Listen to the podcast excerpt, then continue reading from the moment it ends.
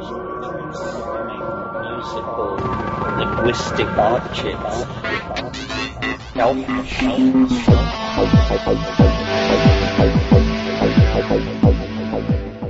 Greetings from Cyberdelic Space. This is Lorenzo, and I'm your host here in the Psychedelic Salon. And to all of our fellow saloners who are using the same calendar as I am, well, Happy New Year. Of course, uh, for many of us, it's just good to have survived another end of the year holiday season. Hopefully, uh, you spiced up your family meals with a discussion about freeing the U.S. political prisoner, Ross Ulbricht. Uh, let's not let that issue get buried in this new year because uh, ultimately his case is going to have a significant impact on you and me uh, unless we decide to quit using the internet, which uh, doesn't seem very likely. So uh, please go to freeross.org and at least get on his mailing list to uh, show your support. Now, I'll have a few more announcements after we listen to today's lecture which is a continuation of the February 1991 Terence McKenna workshop that we uh, began last week. And just so you know, there are two more tapes in this series, and I'm going to play them in order before moving on to other speakers. I know that in the past I've uh, broken up some of Terence's workshops, but that seems to uh, seems to have upset many of our fellow saloners. So I'll play this entire workshop before uh, playing some of the other talks that I've got lined up for this year. Uh, for example, there's uh, more from the 2015 Palenque Norte lectures, and I've received several other talks from our fellow saloners. And uh, speakers from those talks include Sasha Shulgin and Jonathan Ott, among others. So if you're burned out listening to Terence McKenna, uh, just hold on for a couple more weeks and I'll begin to mix it up a bit once again. Now, last week when we listened to Terence introduce this workshop, we heard him say that he was getting tired of just talking about the nuts and bolts of psychedelics, and then he began his archaic revival phase. But as you'll hear in just a moment, it didn't take long before questions from those in the audience led back to some uh, nuts and bolts questions, including a fascinating and in-depth discussion about morning glory intoxication. And uh, I guess that I should say a little something about what was going on in the country and the world at the time of this talk. For one thing, the so-called First Gulf War had recently begun. And on the East Coast, where I was living in a psychedelic blackout zone of some sort, I'd not even yet heard about a drug called DMT. Yet at that very same moment in time, this talk about DMT that we're about to listen to was taking place on the West Coast. Now, contrast that situation with where we are today. Thanks to the internet, there isn't a nook or cranny on the planet where people aren't hearing about DMT, uh, if they're interested in these things, that is. At least that's uh, somewhat of an improvement, I think. So now let's join Terence McKenna and a few of his friends on a February day in 1991, which actually was uh, about six months before Tim Berners-Lee published his summary of the World Wide Web project at alt.hypertext, and uh, the first website had yet to be built. So back in 1991, these talks, uh, and especially these talks by Terence McKenna, were our best and in some cases our only source of uh, esoteric knowledge about such things as DMT. So let's listen. I suppose in, this is the point in this discussion uh, to point out that there, this visible language that I'm talking about, there is a precedent for it in nature. Uh, there's a very interesting book, which if you're into animal communication, it's well worth reading. It's called uh, Communication and Non-Communication uh, Among the Cephalopods. And it points out that octopi uh, have this ability to change their color and their shape and their surface texture and it was at first assumed that this had to do with camouflage against complex backgrounds. But it turns out that it has nothing to do with that, or very little to do with that, that octopi communicate visually. And so, in a sense, the octopus is the model for the kind of future evolution of human communications that I'm suggesting we need the octopus is from the point of view of another octopus, uh, a naked mind, an entirely naked mind, because it does not transduce its thoughts into acoustical waves which move across space and are then reconstructed in a culturally sanctioned dictionary. It actually becomes its meaning. It translates syntax into three dimensions and it dances its intent. And the soft body of these creatures allows them to fold and unfold and reveal and hide parts of themselves very rapidly. As fast as we can make speech, they do this.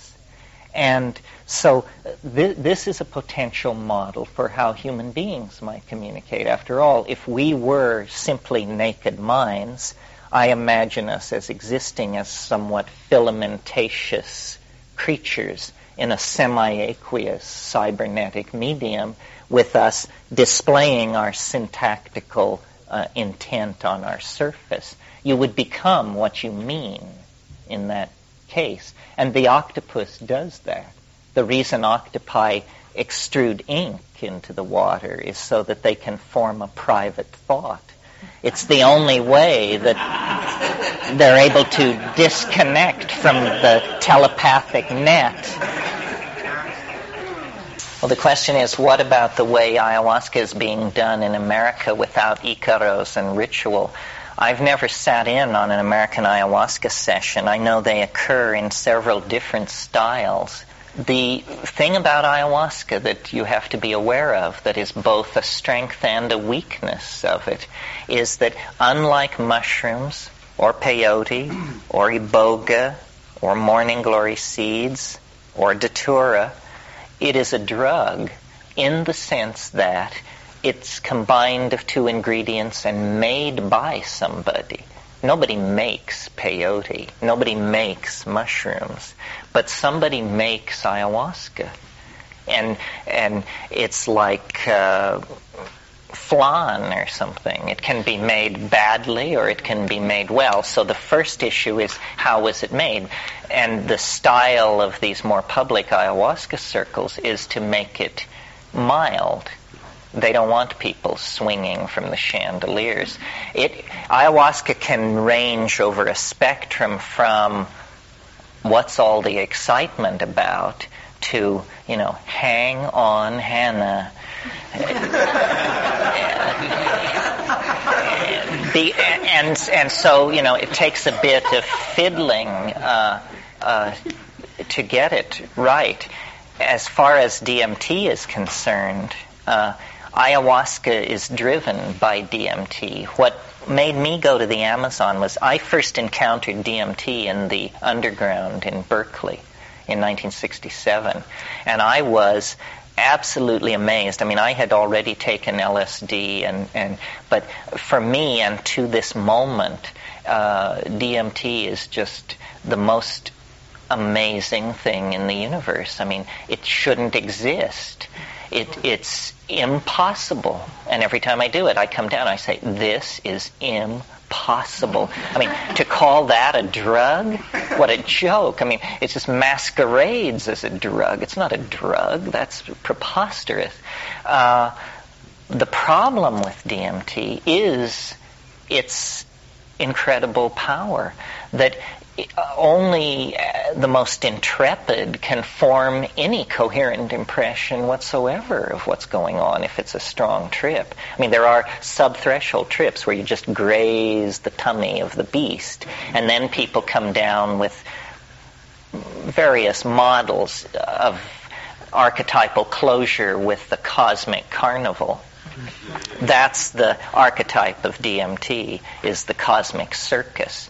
And and but once you if you actually get a strong hit of it, which is in no way dangerous, but simply a true boundary dissolving hit, it's into some place it's almost like uh, well, I once said, you know, the, there's danger of death by astonishment. and, and I think that's true. That's the major danger is death by astonishment. Because you just get in there and you say, my God, you know, I thought I had some expectation of what was possible, and instead this is just so blown out, and it re- it somewhat freaks me out. I have to confess, it's it is so alien, so huge, so complete in itself, so unrelated to our petty concerns on this planet. I mean, I went to it first as an art historian and the, and I was a Jungian. I mean, I you know had Jungian proclivities, and and I thought, you know, what does this say about the archetypes? There is no archetype for this. Not in the painting of the Bushman, not in the ecstasies of Hildegard von Bingen, not in the ravings of Mandaean ecstatics. Human spiritual experience never got this deep, never tore open this doorway. And yet what? It's a long toke away for an ordinary human being. How could something that titanic and beautiful and cosmic and alien be kept secret? When what we do is we seek in all corners, in all times and places, for the bizarre, the outre, the unthinkable. We're always turning over rocks, secret teachings, you know, ancient cities, buried ruins, lost tribes, you name it. Well, then, here is this thing which is like the absolute quintessence of what all those things are, are aiming for. You know, more stunning than the rise of Atlantis from the Atlantic seaboard is a toke of the DMT, more appalling than the, arise, the arrival of alien star fleets in the skies of our planet. And yet, it's here. It's here. And uh, I don't often invoke it. I mean, for me to talk about it is to invoke it because it's weird to talk about it, because it reminds me that we don't know what we're doing at all. That we sit in rooms discussing all this stuff, and, and you know, a war rages, ignorant armies clash by night, that whole thing. But, you know, this extraordinarily powerful thing, the depth of which, the measure of which is so hard to take, lies very near. What I had hoped from, what I had hoped for from ayahuasca was uh, my brother and I, when we got into this DMT stuff, we said we've got to slow down this movie. I mean, you get in there for about 70 seconds. The first 35 of which is taken up with you checking all your meters to make sure you're not dead. because that's that's what you assume. You know, you you say, "I did it. I'm dead. I'm fuck it. I'm dead." and and then you say, but you know, chest rising and falling, thoughts continuing in linear progression. Apparently, I'm not dead. Apparently, I'm something else. Well, then by the time you sort it out, you're usually coming down. And people come down babbling, raving. I mean, I've seen, you know, people who've headed mega corporations, people who are accustomed to uh, ordering hundreds of people around, just completely uh, come apart because it is so unexpected. So our notion was slow the movie down, get in there. And uh, uh, ayahuasca looks like a strategy for doing that. And we couldn't imagine, you know, can you picture people wearing penis sheaths and painting themselves with red ochre, and they have this, and this is what they're doing, and and then it makes the whole notion of history seem crazy. I mean, I mean we're primitives because we diddle around with atom smashers and stealth bombers and stuff like that. I mean, you know, and these people have this other thing, so of course they don't wear clothes. Build, would you? You know? And uh, largely, I would say uh, what we've learned from 20, 25 years of dealing with this is that our strategy was right. Ayahuasca will let you in to these places and so will psilocybin. What I've decided, based on experience, is that uh, what I'm interested in is a very tiny subset of all the smorgasbord of possible altered states and experiences that life and nature offer up. That there are many altered states datura, ketamine, MDMA, uh, endlessly, and then you know uh, states brought on by ordeal and uh, and fasting and meditation. I I am only interested as a phenomenologist, definitely more with the attitude of the scientist than some kind of conclusion drawer. I'm interested in this very circumscribed area in organic nature because it's not supposed to be there, folks. It's like a, a little a, a, doorway into the previous universe or something.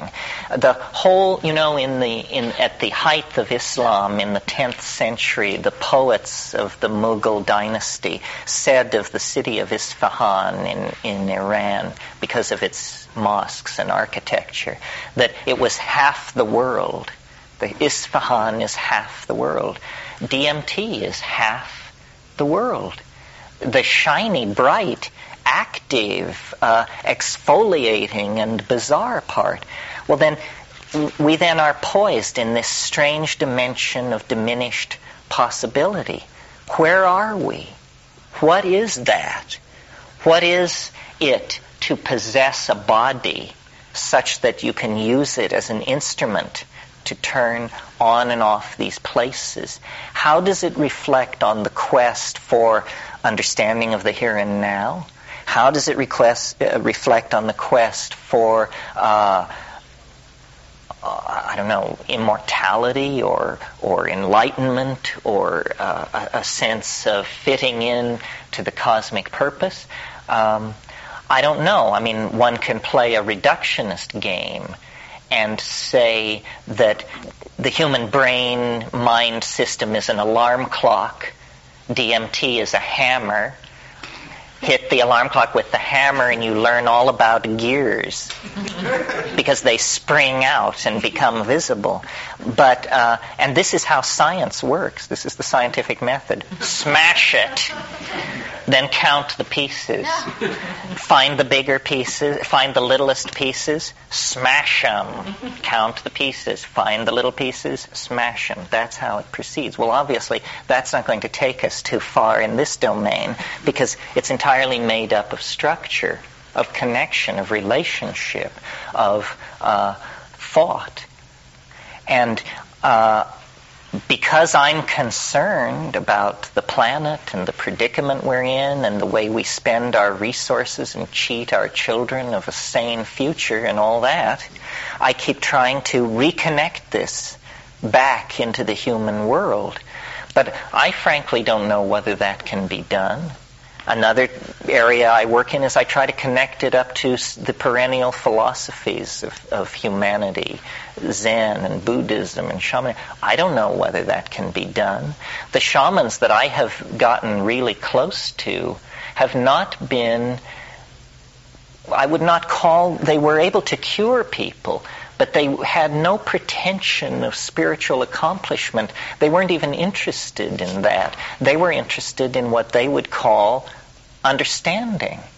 The same thing which drives a scientist. They say, I, I, mean, Don Fidel, who I took most of my ayahuasca with, we would take it on Saturday nights with a group of about 40 people and cure and then we would take it on Wednesday nights, just he and I or a couple of other people, and that was for learning. He always said, and he said, you can't cure unless you learn. And I felt very comfortable with these people because it, it, from the outside, it looks like ritual and taboo and power, and from the inside, it's just, hey, let's all cook something up and try to figure it out. It was totally familiar to me from my days in Berkeley in the 60s. It's the head ethic. It's cook it up, try it out, try and make sense of it with your friends. And uh, if we you see, I think it's very disempowering to believe that somebody else has the answer and that your life consists of sorting out a bunch of options to try and find this person who has the answer. Uh, the generous point of view, the ecumenical point of view, when looking at the world's religions and spiritual traditions, is to say, everybody has a piece of the answer. You know, the Buddhists have a piece, the Kabbalists have a piece, somebody, everybody has a piece. The mushroom on this subject is extremely ungenerous. It says nobody has a piece. It's just preposterous. You know, the reason the world doesn't make sense to you is because the world doesn't make sense to you. How could it? I mean, look where you're starting from. Where is it writ in adamantine that troops of monkeys should comprehend the architectonics of the cosmos? You know, it's just uh, not part of the deal. So uh, then you have to rest with some kind of uh, uh provisional arrangement.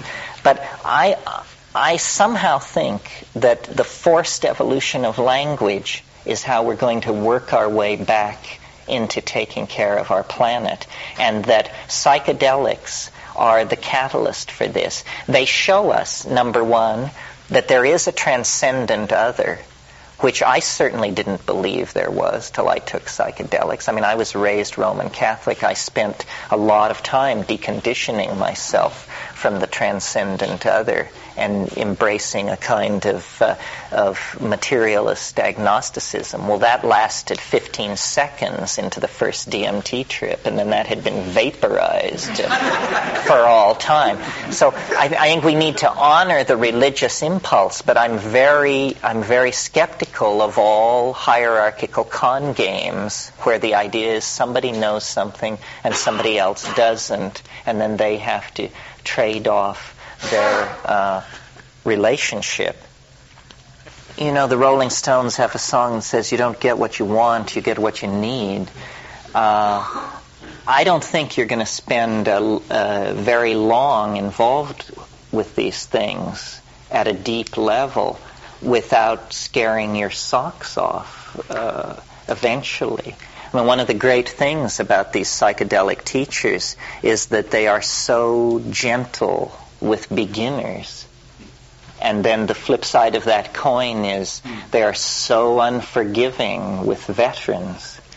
And uh, I don't know. I mean, I have hard trips often.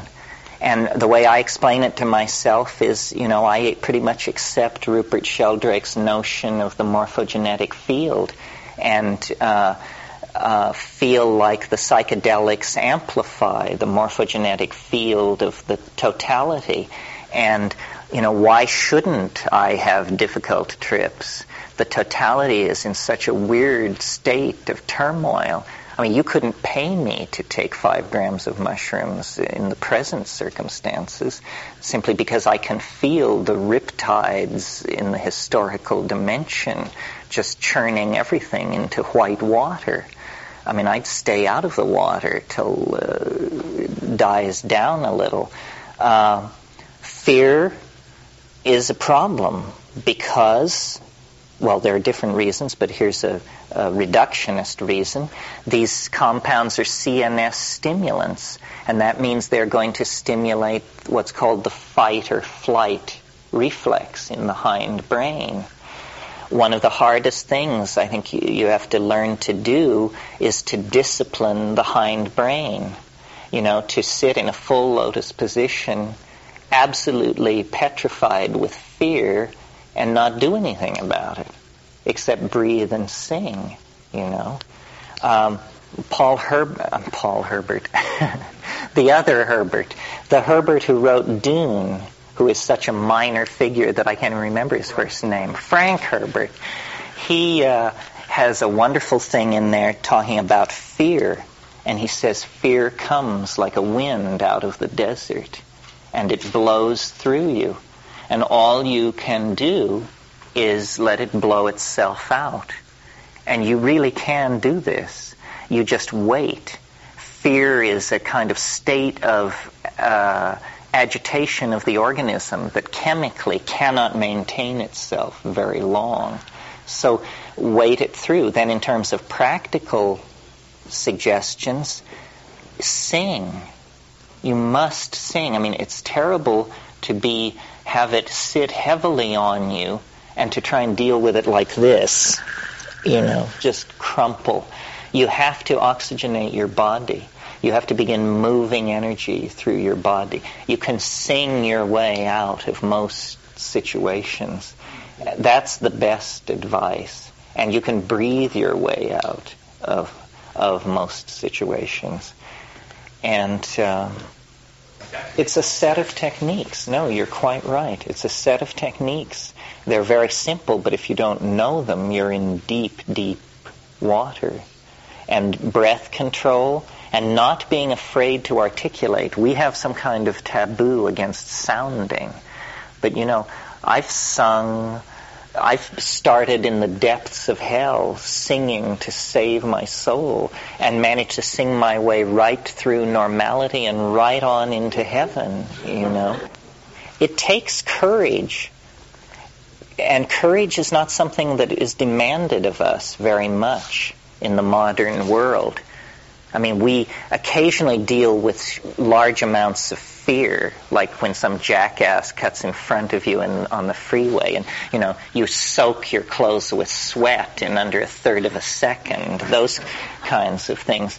But courage, where we actually determine to do something that feels dangerous or challenging to us, and then doing it, we don't do. And especially boundary dissolving challenges. I mean, the macho type will you know, climb El Capitan, jump out of airplanes, uh, and uh, and that sort of thing.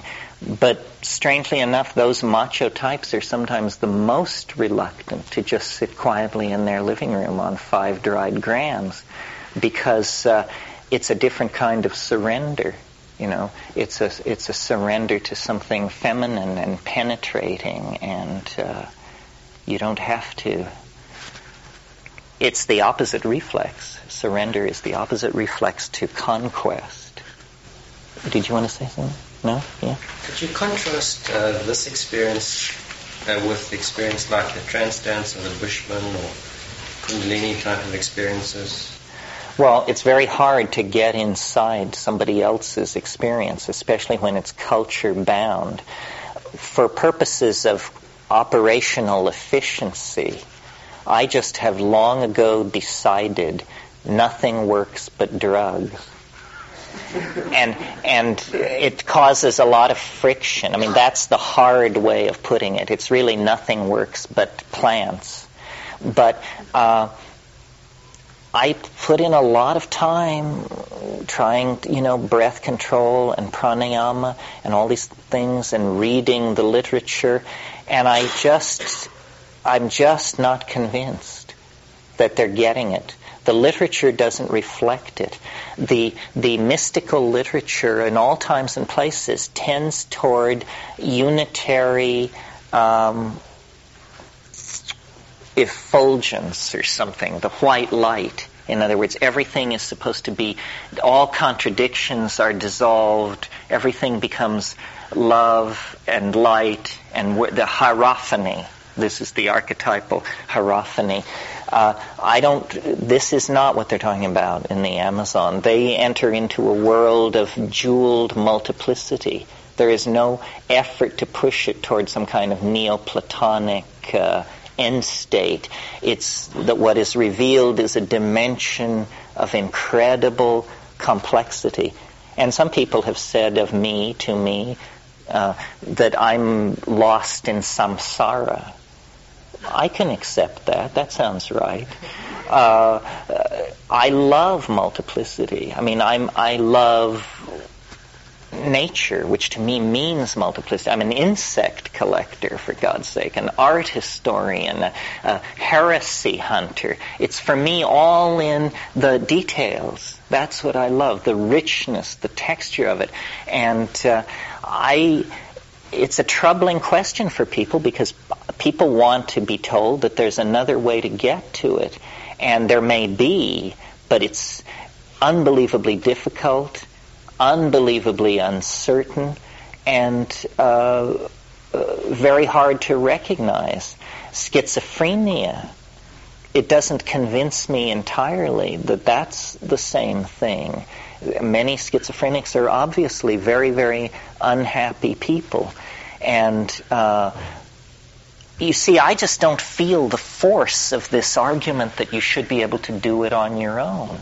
Why should you be able to do it on your own? How about that you can't do it unless you humble yourself to cut a deal with a plant? That seems more logical to me. You know, that it begins with an act of humility instead of an act of you know, no women, no dope, no this. I'm going to seal myself into the alchemical vessel. Yeah. Are, you? Is that statement reflecting a, position that there's a potentiation in the pharmacokinetics? I mean, are you? Are you? Or is this really based upon the activity of chemicals and the interaction of chemicals in the brain? And then to go along with that, in your in your own pushing to try to understand this, how do you value the philosophical versus the actual, again, that model of, well, can we talk about any cerebral cortical uptake or uh, biochemistry again? How do you value those two? Well, I'm not. I'm not sure. I. I'm not sure I understand your question. I mean, I'm very interested in the nuts and bolts details of how this happens. And my brother is a, a pharmaceutical chemist, drug designer. So we work in the in, on the nuts and bolts issue. Uh, I want to know where these visions are coming from. I would like a complete understanding of the psychedelic experience. I would like to turn the light of the psychedelic experience upon the psychedelic experience and, and try to understand uh, what's happening. The best theory so far, I think my brother and I put together in a book we wrote called The Invisible Landscape. Uh, there are certain clues. Obviously, uh, memories persist in human beings throughout a lifetime. But we know that no physical part of the organism persists through a lifetime except the neural DNA. That means that we either have to hypothesize that memories are copied perfectly and handed along in some system uh, so that you can have them even though every atom in your body has changed except the neural DNA. Or we have to hypothesize that they exist in the neural DNA, that memories are actually stored in the DNA. Well, no notion invokes, evokes such scorn from molecular biologists as this one and they just rush in to set you straight in a hurry. And the first thing they tell you is, well, you've completely misunderstood the notion of information. You see, DNA stores genetic information. It stores codons. It stores these three amino acid sequences. To think that it could go from that to storing experience is uh, just the, a complete misunderstanding of, of what is being suggested. We say, oh, well, then, so what's your explanation for the persistence of memory? Oh, well, we don't actually have one. We're, we're working on that. well, uh, I, I think that. Uh, the persistence of memory argues that these the 90% of the DNA which is not known to code for any protein or to have any the so-called silent portions of the genome, which are about 85% of it is silent, somehow information, experience is being stored there. I mean, this is the Lamarckian heresy because they said it fed back into the genetic part of the DNA. But there may be in this one molecule both genetic storage and epigenetic storage. Well, then when you look at these drug molecules that we've been talking about, the psychedelics, what you see structurally that they all have in common is they all have very uh, reactive rings benzene rings, usually built up on a pentexyl group, a five-sided group in the middle. They're extremely reactive molecules. Okay, um, it was discovered in the 1960s that there's a phenomenon that nobody knows why it happens called intercalation.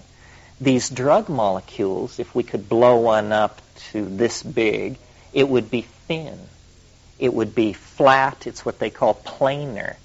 And uh, lo and behold, when you look at the dimensions of this molecule against the dimensions of the bond site that lies between the nucleotides of DNA, you discover that this drug molecule can just slip right in there like toast into a toaster. And they sit down on this very large molecule, the neural DNA, and they begin to broadcast its electron spin resonance at a higher frequency or at a higher amplitude than is happening in normal metabolism. And that this amplifying of the electron spin resonance of DNA is what we experience subjectively as the onset of a psychedelic experience.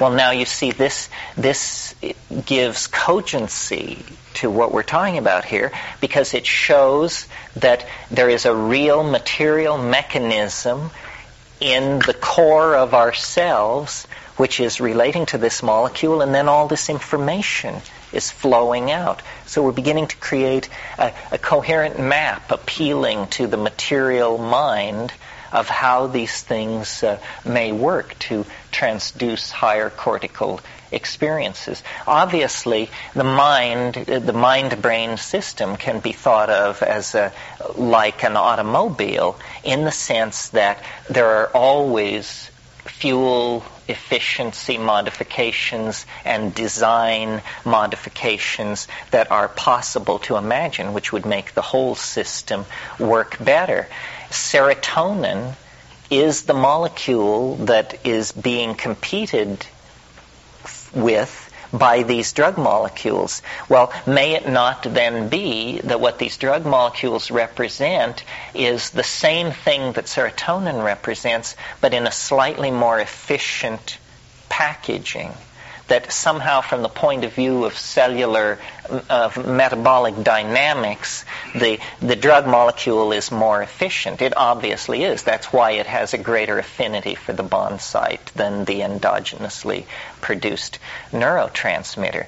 Well, it's as though uh, and I think Aldous Huxley was the first person to suggest this, that the mundane demands of day-to-day life and evolution, the need to be ever on the alert for attack and so forth, has led us to evolve a neurological style of chemical suppression of consciousness that we have narrowed our awareness down into certain narrow channels along which danger may approach. But conceivably, this style of uh, this flavor of human brain soup could be changed for a different flavor in which we walked around with a much larger awareness and much less immediate focus on being prepared to fall into a fighting stance and fend off an immediate uh, attack on ourselves. I think that what I see as characteristic of uh, psychedelic people and psychedelic communities is a kind of tendency to go for the big picture. Psychedelic people always are aware that whatever they're talking about is nested in a still larger set of relationships, nested in a still larger set of relationships. That awareness of the big picture uh, could probably be mapped onto what is ordinarily called an awareness of Tao. It's that you don't get down into the little stuff because you know what the I Ching calls the prepotent systems of relationship in which the event is embedded. And that feeds back into the personality, that knowing of that, as permission to relax. You know, you're neither pushing the river nor pulling the river. It goes in its good time, and you always seem to be comfortable and there uh, with it. See, this logos, this vegetable mind that I keep referring back to, it may be nothing more than the voice of our own DNA. But whatever it is, when we do not have it guiding us and cultivated within our personality, then it becomes all up to the ego to figure out. And the ego is a frightened, pathetic, grasping creature and will make a mess of it, you, you may be sure. Sure. Yeah. In these, uh, in these cultures, in these South American cultures, when are uh, children introduced into the, the process? Well, this varies. In among the Aguaruna Jivaro, a male child gets his first taste of ayahuasca at three days. Uh, but it's just a taste. The mother just wets her nipple, but it's to to introduce him into the and I'm sure the taste, I mean the immune system is locking on to all that stuff and scripting it in immediately and for the rest of his life his immune system will be reacting to that. It varies from tribe to tribe, but it's uh, it's just part of the ambiance. It's part of the air they breathe. You know, the surface of the forest gives way to the invisible forest. Behind the visible forest is the invisible forest. I mean, they say this to you, and uh, it, you know, it's a real question to which I suppose there's no answer. But I would maybe virtual reality will someday let us know this. I would love to have the hallucinations of a deep forest shaman because it would tell me how much of a, how much the content of the hallucination is genetically based and how much is culturally based. Because, for instance, like uh, so often on psilocybin, the hallucinations are mechanistic, highly polished surfaces, consoles almost, glass, crystal, instrumentality of some sort. Well, is that me? Or because then I, I if I take morning glory seeds, you know, then I get Mayan temples and rainforests and but the character of these compounds is very interesting because it's it's not slightly one way or another. I mean, when you get into these places, it's like the absolute distillation of it. Uh, my, my question really related to where could you see uh, this process being introduced into our culture as far as uh, uh, children. You talked several, mentioned a couple of the process of deconditioning is, uh, is a big part of this experience, and I'm presuming cultural conditioning and the, by the technologies we've surrounded ourselves with. And so how far down for that conditioning do you see introducing uh, this element as a preventative way of developing as opposed to curative? Well, that's an interesting question. I had I've thought about the issue of psychedelics in children, but mostly from the point of view of an initiation into the full spectrum of possibility that comes at puberty. That's where you are inducted into the sexual universe. You might as well also be given the full set of options. Uh, I don't see. I don't think.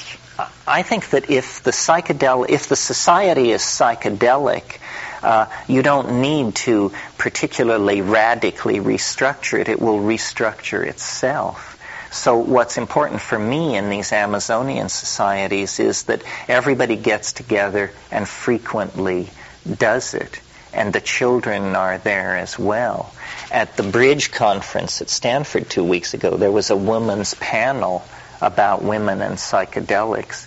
But my God, this is such edge stuff. I mean, psychedelics are edgy enough, and then you add in the issue of giving them to children. Anyone willing to stand up and say they think children should be given psychedelics is in real danger of having their children taken away from them. And that's the kind of society we're living in if push came to shove.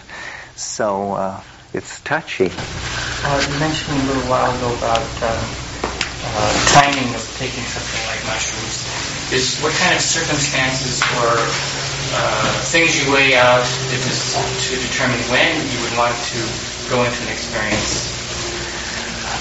The basic rule is I think that I think of it as diving.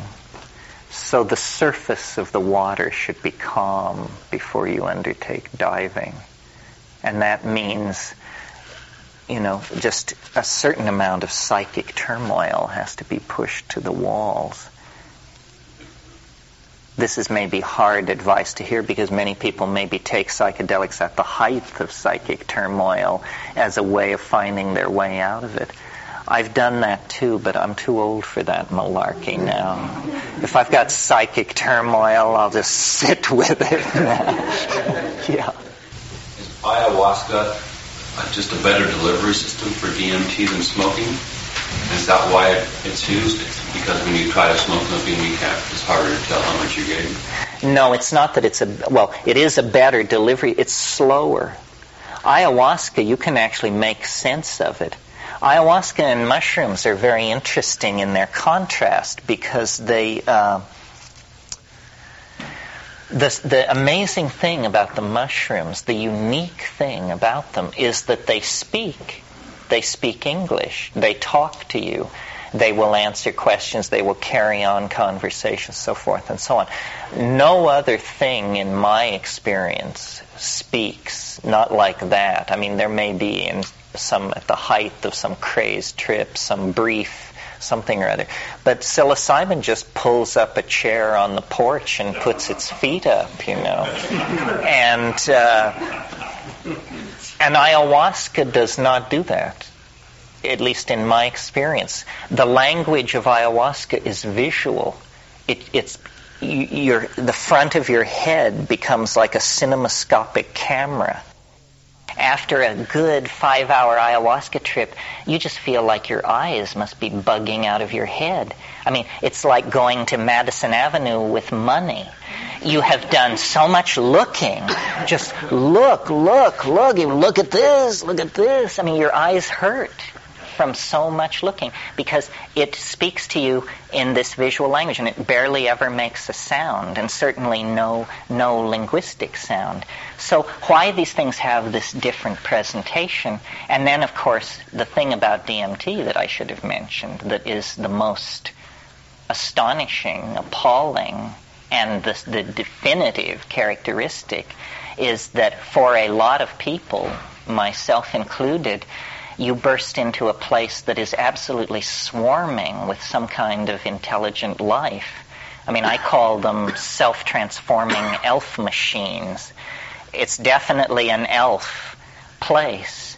And, you know, you thought you were going to get the white light, or you thought you were going to get an Huxley-esque aphorism on form and void, and no, you got 16 elves trying to climb inside your clothes in this broom closet in hyperspace that you've broken into. Very odd, and uh, they they. The, my personal model of all this is that it's a series of concentric shells. And I really think that the DMT flash is the deeper level, that all psychedelic experiences lead into this elf infested, dome like, backlit space. But most psychedelics don't can't quite carry you there, or they carry you there in such a state of discombobulation that when you come down, you have no memory of that part of the trip. A lot of people, I think, go to that place on DMT and come down with no memory of that part of the trip because you, at that moment when you encounter this tribe of elves, your choices are pretty stark you have to either immediately jettison everything you've ever believed about reality, or you have to immediately embrace the idea that you are now absolutely crackers. And uh, for me, it was an easy choice to make. Uh, but it causes anxiety in some people. And I, I want to learn from these things. I mean, they are not simply there observing you, they're waiting, almost holding a net like uh, firefighting personnel at the site of a disaster. They're waiting for you to come to, and then they start speaking in this language of the visibly beheld logos. This is where it is most concretely beheld that these elves things which look like jeweled self-dribbling basketballs or something are all around you and they sing they make sound in these crystalline high-pitched warbling voices and that condenses into the air as objects and words and other little beings. And so they're these things they offer you these objects a single one of them. If it could be brought into this room and set here would change the course of the world forever. It's like the sort of thing that they keep in the nurseries of flying saucers, you know. Uh, and and they're offering these things to you at a ripping pace. I mean, they just say, "Look at this." You say, "Oh my God!" It's say, "No, forget that. Look at this." Say, "Oh my God!" And and these things are like Fabergé eggs of jewels and ivory and stone, but that's not. They're not made of jewels and ivory and stone they're made of light and meaning and intentional humor and triple entendre. And, you know, it's a linguistic object, material. And they're saying, do this. We do this. You can do this. Make these things. And there, and some of these little objects themselves begin to sing and make other objects. And this is all, what has happened is you have burst into the hall of the mountain king. These are the, the demon artificers. These are the elves making, making their transdimensional toys. Why? Hell, who knows why? Just to have arrived there is accomplishment enough. You can spend a lifetime sorting out why. But they, they seem to be the vector at the end of time. They are an anticipation of who is waiting. And if you know the pre-Socratic philosopher Heraclitus, the 52nd fragment of Heraclitus says, the aeon is a child at play with colored balls. This is it, folks. Heraclitus saw the aeon. The aeon is a child at play with colored balls, and it's the puer at the end of time. It's this thing. It's so radiant that you can hardly look at it. I mean, it has intimations of death, eternity, transformation, and yet it's all going on in this weird dimension of humor. It's like a Bugs Bunny cartoon running at triple speed, and all of this action is taking place. This is a real place, and science denies its existence. I mean, if it weren't for the fact that you pay to hear me, the only category society has for what I have just told you is serious delusion. This, this man has a pathologic, chronic pathological delusion. It appears harmless in the social context because it nowhere comes tangential to functioning in this society. But don't put a lot of pressure on him. Obviously, the guy could snap at any moment. Uh, yes. Are morning glories just morning glories? Is this a test? Oh, you mean is that the psychedelic one? Yeah. I see what you're asking. There are many, many, there are many, many morning glories, and only a, only a few are psychoactive. But the good news is that one of the few psychoactive ones is this heavenly blue morning glory that's grown as an ornamental. Uh, and that was one of the great sacraments of the Mayan civilization and the Aztecs. And uh, it contains ergot alkaloids that will definitely give you a very intense experience. And it's just filled, at least in my experience, with the motifs of those civilizations, uh, Mayan hieroglyphs and that style of that Puukil style of carving. There's also a morning glory called um, Argyreia nervosa, the Hawaiian baby wood rose. It isn't really Hawaiian, it's native of India. But it's a very powerful hallucinogen. And interestingly, it has no history of human usage. No Aboriginal group claims it. This is one of the things I'm kind of interested in is why one psychedelic plant will have thousands of years of devoted use and another nobody will have ever had anything to do with. Hawaiian wood rose is really quite a puzzle because per unit gram, per unit volume, it's probably the strongest psychedelic uh, there is. You only have to eat about six seeds of that. And uh, it does have a, a cardioactive glycoside that will put your heart through its paces. So be aware of that.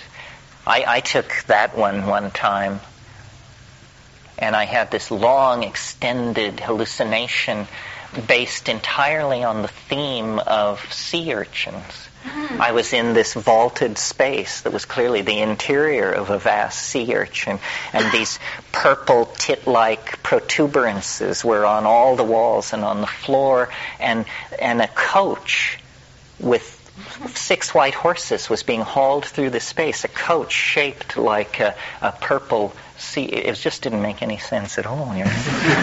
So do you, um, the seeds that come in the package? The, they, you have to be careful with those because they've dipped them in a fungicide to make it impossible for you to get loaded on them. So what you have to do is grow them out. You have to devote yourself. This is a good shamanic homework. A summer of growing, growing. I was just about to grow them just because I always loved them. I didn't. Oh, you grow them. I've never. You, I've grown them before, but I've never found a seed from a flower. Did they just Oh no, they'll set seed capsules in the autumn, and then what you do is you let them dry out, string runners for them, and let them dry out on their runners. And the seed cap is a little round, swollen thing that has four seeds in it. And then gather all this string and dried morning glory and stuff like that, and put it in a big paper bag and close the bag and beat on it, and all the seeds will detach from the thing, and then you can just pour out a bunch of these seeds. It is sickening. It contains ester coumarone, a, a sickening agent, but it's quite spectacular. And if you overdo it, you know, it, it's a big one. It's a big one. There's no question about it. Many of these things are sealed away from uh, abuse, I guess you'd say, by the fact that they're somewhat of an ordeal to take. You know, I mean, they are they're sickening or in the onset there's vertigo or you know uh, but this is all right. This keeps them sealed away yeah. Either from smoking DMT or drinking ayahuasca is there much of a, a toxic feeling in your body so when you after it's over or? No, see, the th- interesting thing about DMT and ayahuasca is that they're composed entirely of neurotransmitters. The thing that's amazing about DMT is you smoke it, it comes on in one minute. It lasts two minutes. It's without a doubt orders of magnitude stronger than any trip you've ever had. You, it lasts two minutes. You come down over the next five minutes, and 20 minutes after that, you can't, there is no trace of it. Not only in your body, but almost as miraculous, there's very little trace of it in your mind it's almost like it happens so fast that short-term memory can't grok it. So people come down raving and then five minutes later they don't know what they were raving about. And finally they're just re- they have to rest with it was the damnedest thing that ever happened to me. And uh, don't ask me any more about it because i can't I, I don't know. It was very impressive while it was happening. Then if you do it over years occasionally if you can keep your courage up because i find it takes a lot of courage to do it. Maybe this is because i have a surrender problem but the very thought of doing it brings sweat to my palms. I mean, it's just so unambiguously profound. But you can, by doing it repeatedly, slowly, slowly build up an image of what's happening in there. And then this little story I told you about the self-transforming elf machines, that's my composite image of what's happening inside the DMT flash. The, the surprise is that there's somebody in there and that they are really interested in you. And the whole thing then begins to take on dimensions that the mere search for psychic health may not have envisioned. Even in their combination of ayahuasca, you don't feel the. Uh... No, ayahuasca, I think you can fairly say that in most cases people feel better the day after than they did before they did it. It's the only one I know like that where there seems to be a net energy gain that is never lost, or if it's lost, it's over a long, long period of time. But no, you don't feel thrashed after ayahuasca. Yeah. Well, what's the deal then if you can't remember where you were? What what does transform you? You come down. You you may not be able to say where you were, but you come down absolutely convinced that you've passed through some kind of cleansing fire. There's no doubt that the dross of some aspect of you has been burned away. And it isn't, you see, you come down in a series of declensions. 20 minutes after it, you may not be able to say very much, but five minutes after it, you'll be thrashing pretty hard to try and say something. It's just that it becomes more and more absurd, almost literally before your eyes. It goes from the sublime to the ridiculous. I mean, you go from having the message, which if you could but deliver it, would lead all mankind to glory, to forget it. Over here. The, the, primitive cultures in the Amazon you were with, um, did they ever take ayahuasca as a group? And you mentioned before that a person, when they do it solely, has a song. Did they ever do it in a group where a group had a song? And I'm wondering what that might be. Yes, they did. There were uh, there were songs that are culturally sanctioned icaros as well that everybody knows, and then people develop their own icaros off of that. So yeah, the people we were with, uh, we would get together in groups of about 30, and I would say 10 uh, ha- Uh, a third of the people would be there with a physical complaint of some sort, in other words, to be cured. A third would be there to learn, meaning to trip for tripping's sake.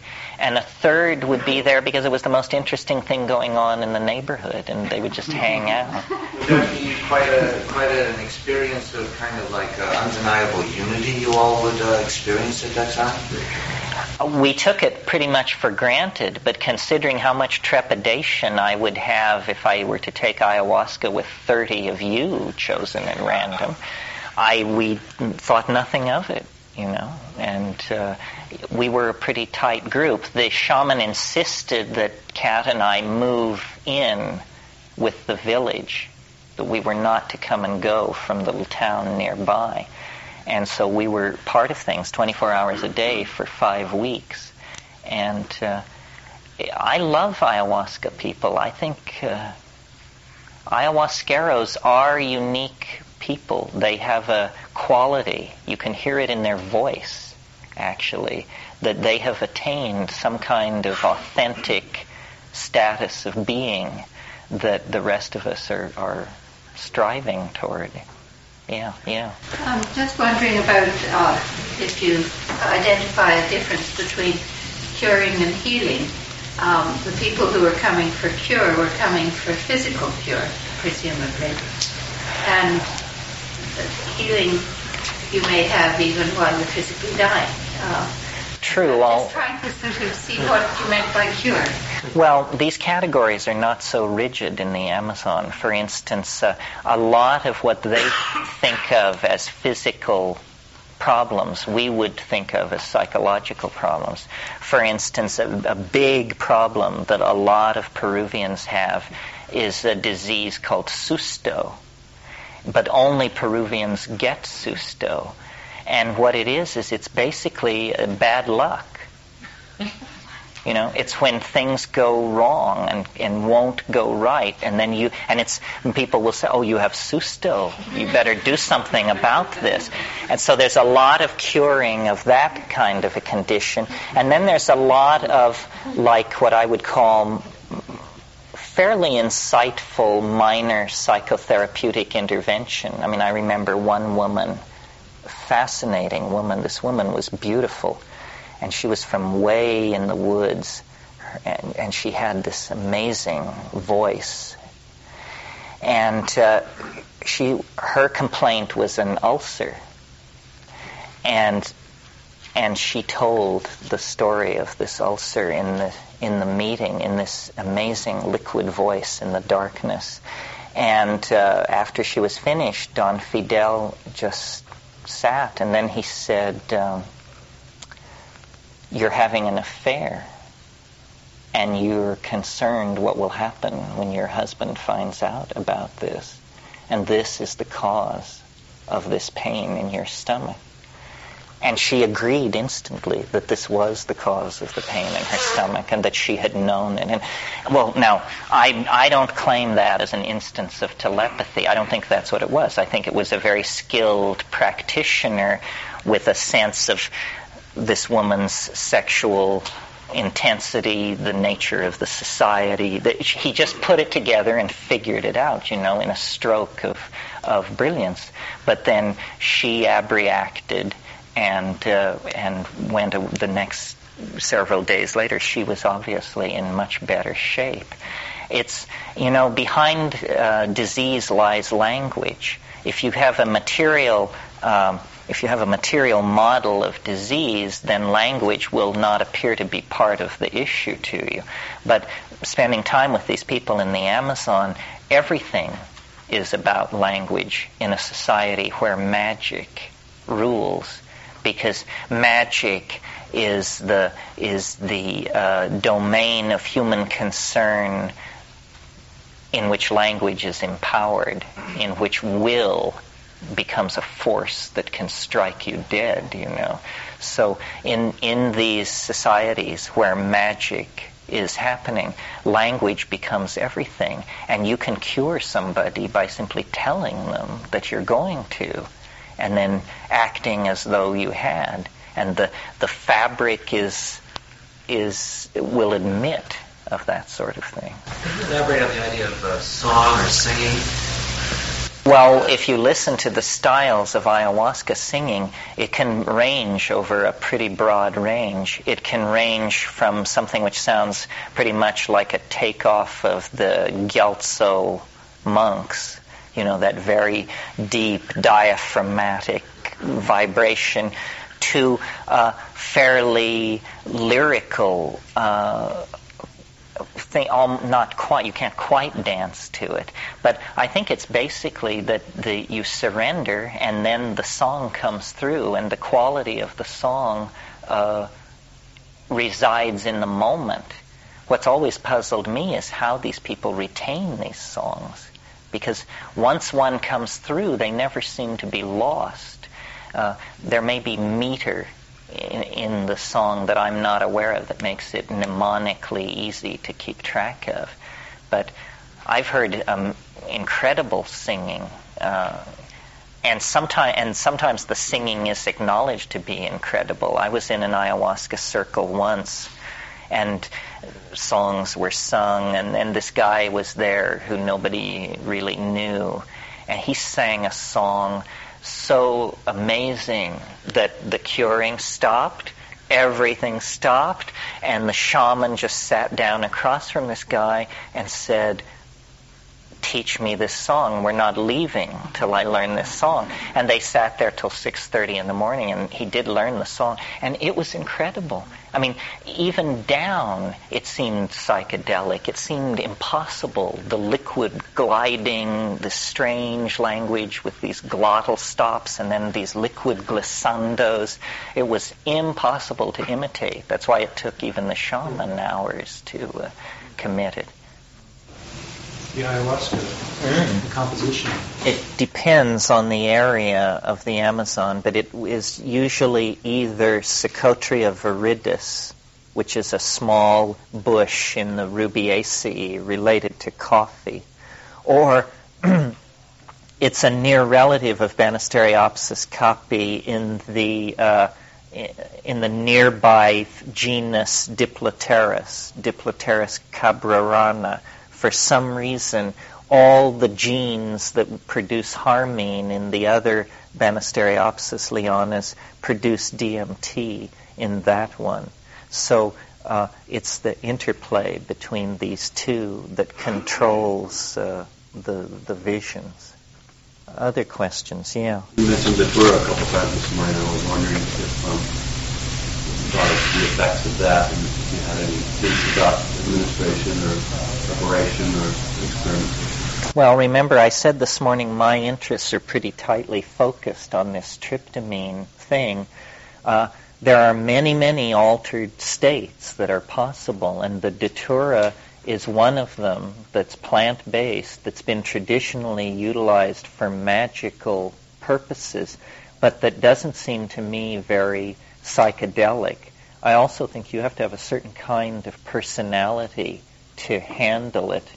My experiments with it were not very happy, and the people around me who were experimenting with it were really getting out there. When I finally decided to put it behind me was when I all this was going on in Nepal many years ago. And one day I was down in the market buying potatoes, and I met a friend of mine who also lived in the village, and he had been experimenting with datura for many days. And in the course of our conversation, it came out that he thought we were in his apartment. And then I knew that, you know, he had had a serious breach with reality. I took Datura metel, Himalayan Datura seeds, in the my upper rooms at Bodhanath in, in the Kathmandu Valley, and I found it very um, hard to uh, engage with in the way I like to engage with these things. You would sit there and nothing seemed to be happening, nothing seemed to be happening, and then your mind would drift off into a kind of twilight. And then there were these strange, wraith like beings, almost like cartoon ghosts, is what they were like. And they were coming in through my window, each one bearing an open sheet of newsprint. And these ghostly pages of newsprint would settle in my lap, and I would be sort of bent forward like this, and I would begin reading these stories in this ectoplasmic media, and uh, and then I would snap out of it and say, you know, what was that? Nothing's happening. It's not working. Nothing's happening. And it was very elusive and mercurial. And then later, there were very complicated muscle contortions. And I would find myself with my leg thrown up over my neck and this sort of thing. And I would very carefully untangle myself and lay back down. And then it would happen again. And and I was thinking, you know, I'm glad this is happening to me, and I'm glad nobody is here because I'm sure this must look pretty alarming, and it probably is. Uh, it's a strange, ghostly thing uh, where minds and realities seem to get all mixed up. I, I remember I had a New Zealander living down the hall from me in this Nepali rooming house. And at one point, I had to go from my room to through his room to get to the John, and in the middle of the night, and I glanced at his bed as I went through, and uh, he was very clearly in the act of making love with uh, a woman, a woman that I vaguely knew just from seeing in the marketplace. And the next morning, I mentioned it to him, and he said, Yes, uh, he thought she was there too, but she wasn't there. Not for him and not for me. So, you know, it was like it was inside somebody else's hallucination. Epistemic murk is a good phrase for those kinds of states of mind, and, and I don't like them because I can't sort it out. You know, I don't like these watery, entangling. Exposure to DMT came full circle again. Well, not quite full circle. Well, see, it wasn't my Catholicism that it took from me. I'd abandoned my Catholicism over five or six years, jettisoning each piece slowly, and managed to transform myself into a Jean Genet worshipping, existential, dark, anarcho type character. An atheist, yes. And that's what it took from me in the 15 second interval. That's what I mean. Yeah. Came back to deity. I came back to deity, but I, I don't think I came back to the Trinity. Uh, the Trinity and all other hypostatizations of deity that we inherit in major religions are such friendly, cheerful, cartoonish stuff compared to, you know, the abyss of DMT I'm not sure. I didn't exactly come back to deity. I came back to mystery. I immediately understood the relativity of the program of science, which had been my hope, you know. Not a somebody out there, necessarily. It's more of a something or a what. You can't tell because we we cast such a large shadow on what we're looking at.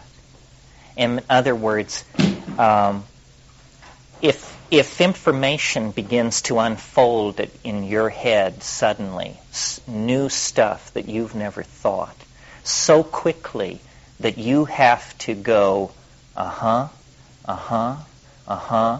If I were to ask you then, what's happening? You would have to say, I'm having a conversation. That's because the only thing you know to call a situation where you're being given new information that fast is a conversation. But maybe this isn't a conversation. Maybe this is accelerated learning that appears to be happening so fast that it's like a conversation. I tend to, uh, I also notice in myself a weird thing, which is the longer it's been since I've taken something, the more conservative my position will be. I mean, if you catch me nine hours after I've been there, I will take the positions that I've mostly abandoned, the most radical and crazed positions, the extraterrestrial intervention position, all of that. I keep trying to humanize it and to shrink its dimensions. But the fact of the matter is, up against it, it's weirder than I say it is. So, um, you know, I, I don't, I don't know exactly what to do with that. The mind cannot encompass this thing. I'm convinced. It's like you pour the water of description over it, and it beads up and runs off. And so sometimes we're emphasizing one part, sometimes another. It seems to me it's just the limit case of understanding, and that maybe that's what it exists for, to demonstrate to human beings that there is a limit case for understanding.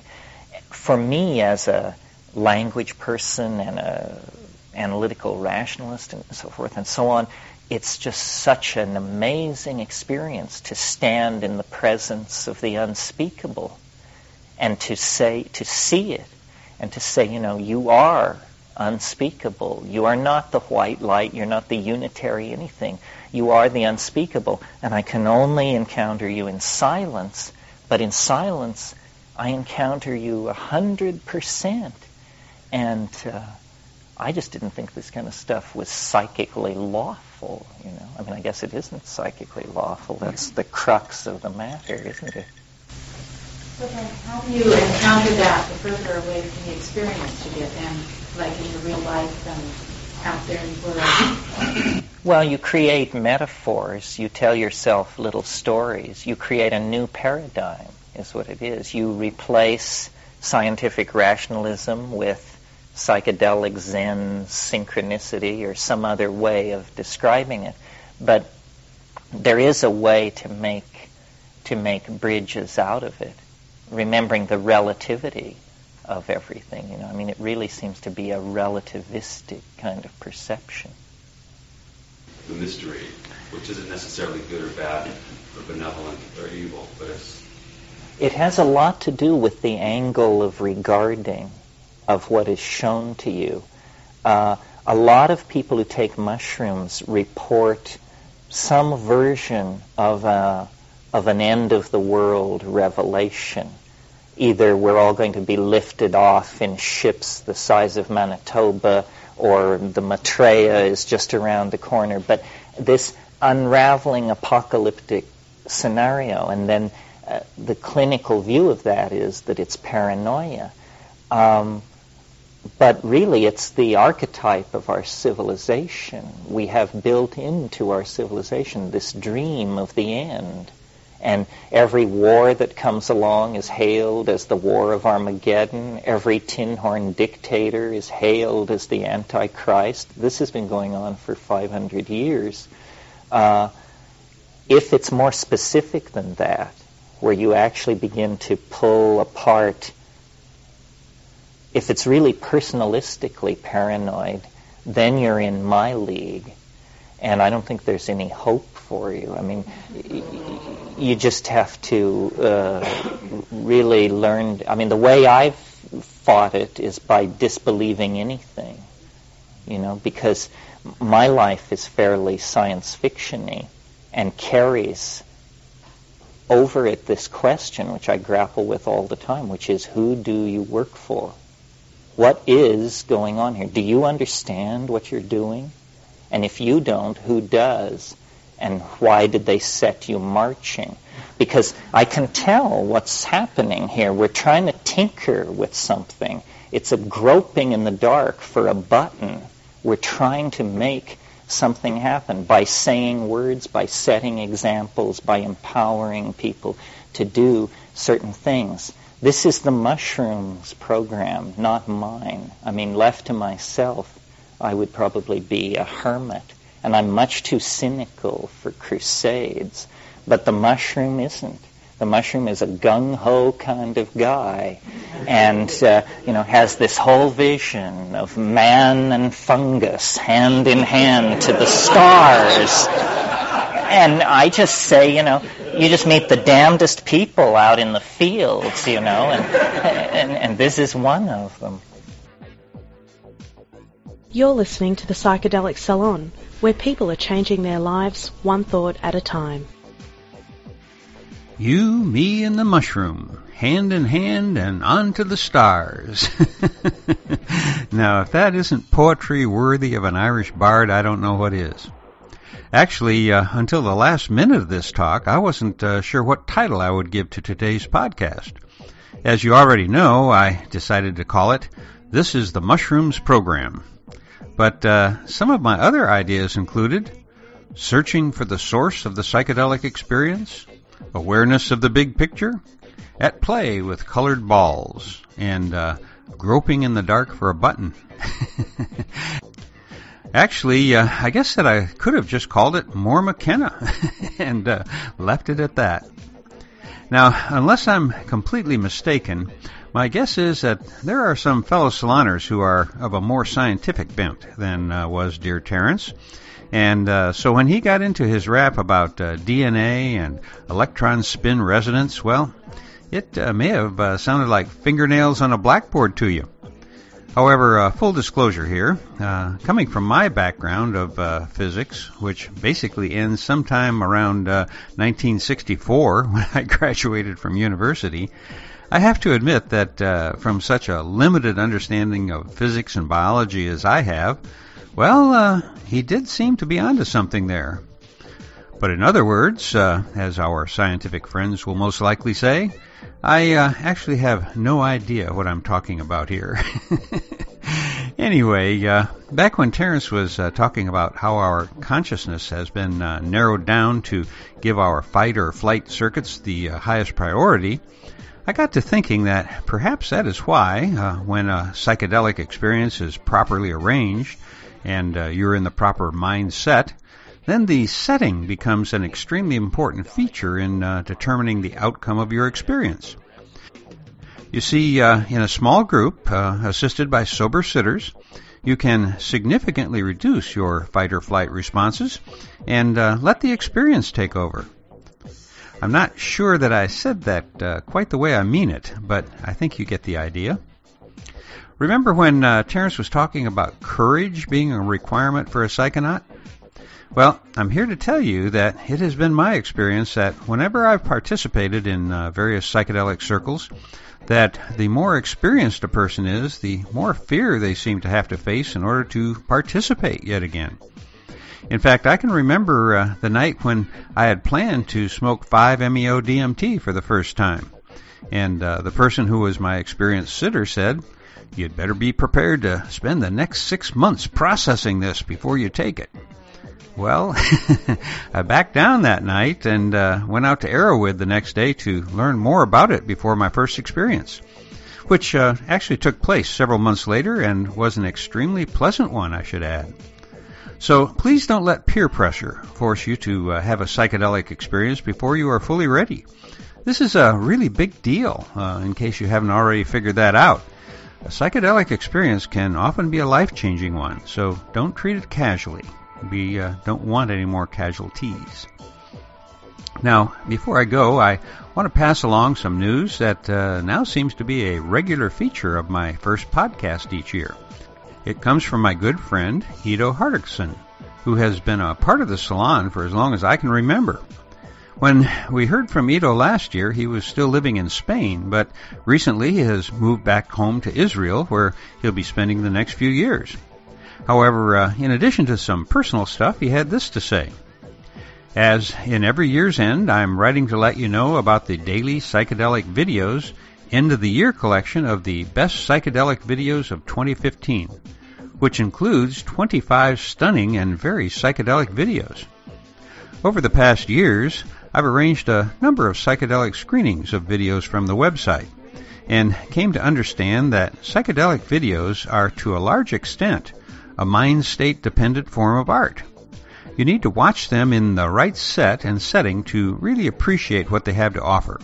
So our recommendation is to watch them on a large screen with good speakers or headphones and in the right state of mind, if you know what I mean. ah, yes, Ido, I do know what you mean. In fact, uh, I went out to the DPV website, uh, which you will find at dailypsychedelicvideo.com, and uh, that's a URL that I think you may want to remember. And uh, when I went out there to uh, give the videos a quick look, I wound up spending a whole lot more time there than I'd planned on. In fact, uh, I had to break away to finish this podcast just now, but as soon as I sign off, uh, do the post production, and publish this podcast on the net, I'm heading uh, right back out there to watch a few more. Only uh, this time I plan on uh, first getting myself in a special state of mind in which uh, I can uh, better enjoy this excellent psychedelic art that Ido has uh, gathered for us. So for now, this is Lorenzo signing off from Cyberdelic Space.